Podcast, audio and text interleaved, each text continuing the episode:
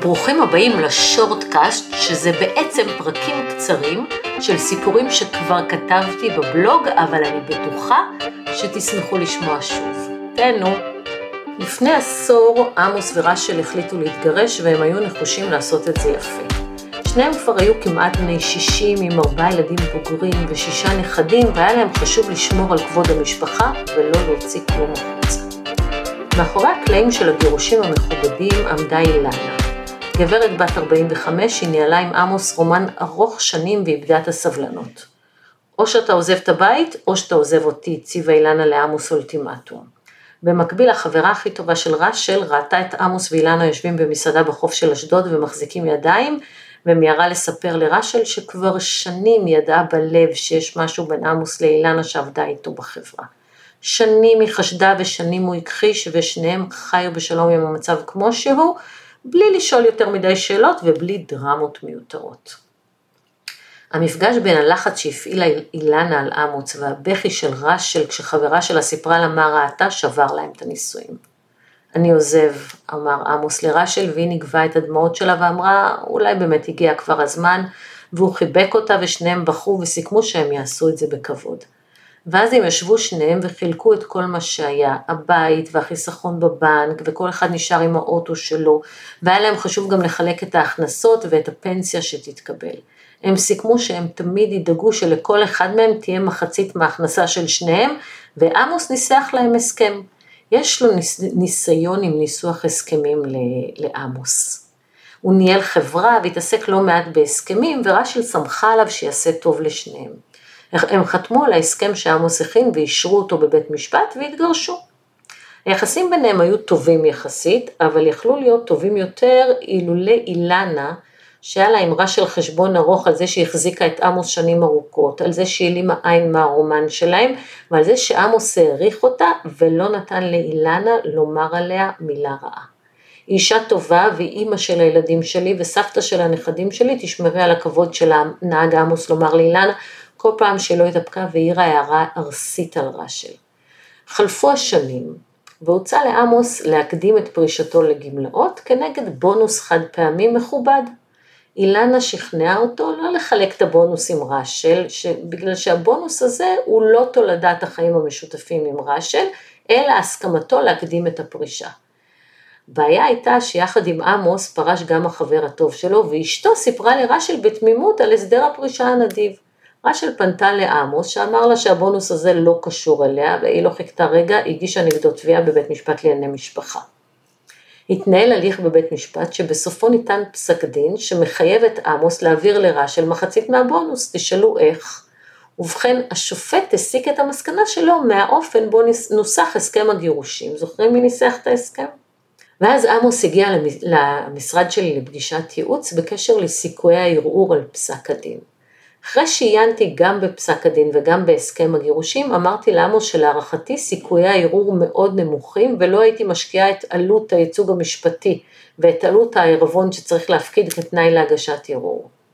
ראיתי צל של אכזבה חולף על הפנים של עמוס וציפיתי שהוא ינסה לשכנע אותי למה פסק הדין לא הוגן ולשאול כמה בכל זאת יעלה לו לערער. אבל עמוס הפתיע. אני למדתי מאבא שלי לקחת אחריות, הוא אמר. אני ניסחתי את ההסכם במקום ללכת לעורך דין כדי שינסח לי אותו, ואני צריך לקחת על זה אחריות. וכשהבעתי את הערכתי לתגובה הלא צפויה, הוא סיפר לי שמגיל צעיר אבא שלו לימד אותו לקחת אחריות, גם כשהוא חזר בוכה כי מישהו הרביץ לו. לך תבדוק למה נתנו לך מכות, איך הגעת למצב הזה, לימד אותו אביו לקחת אחריות, גם כשהחיים הכו בו.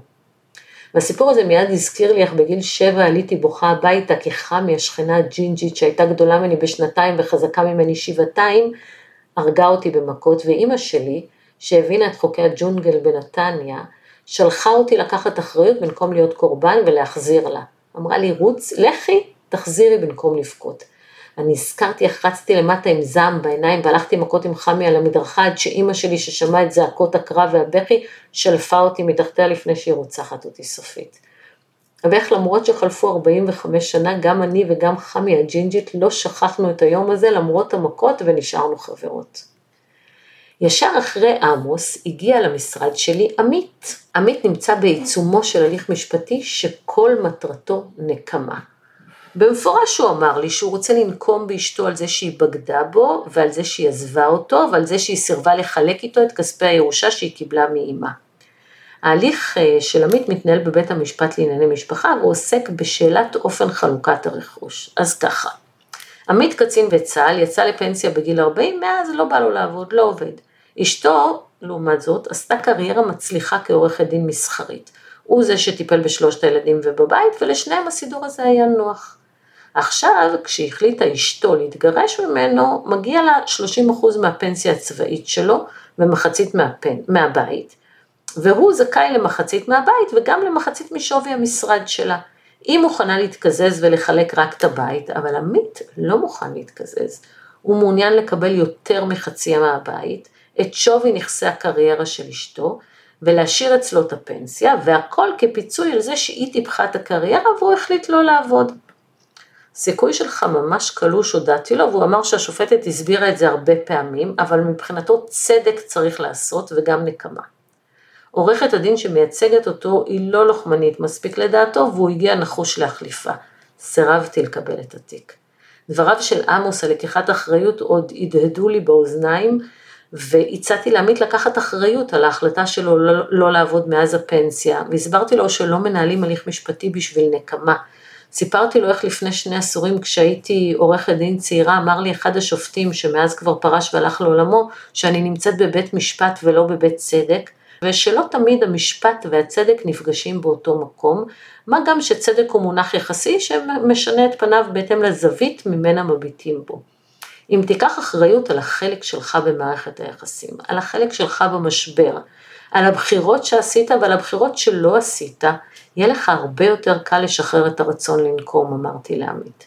עמית הסכים איתי שהעלויות אה, שכרוכות בניהול ההליך כואבות לו בכיס יותר מאשר לאשתו שעורכת הדין שלה היא חברה מהאוניברסיטה, ושאם הוא יחויב בהוצאות זה יהיה כואב עוד יותר.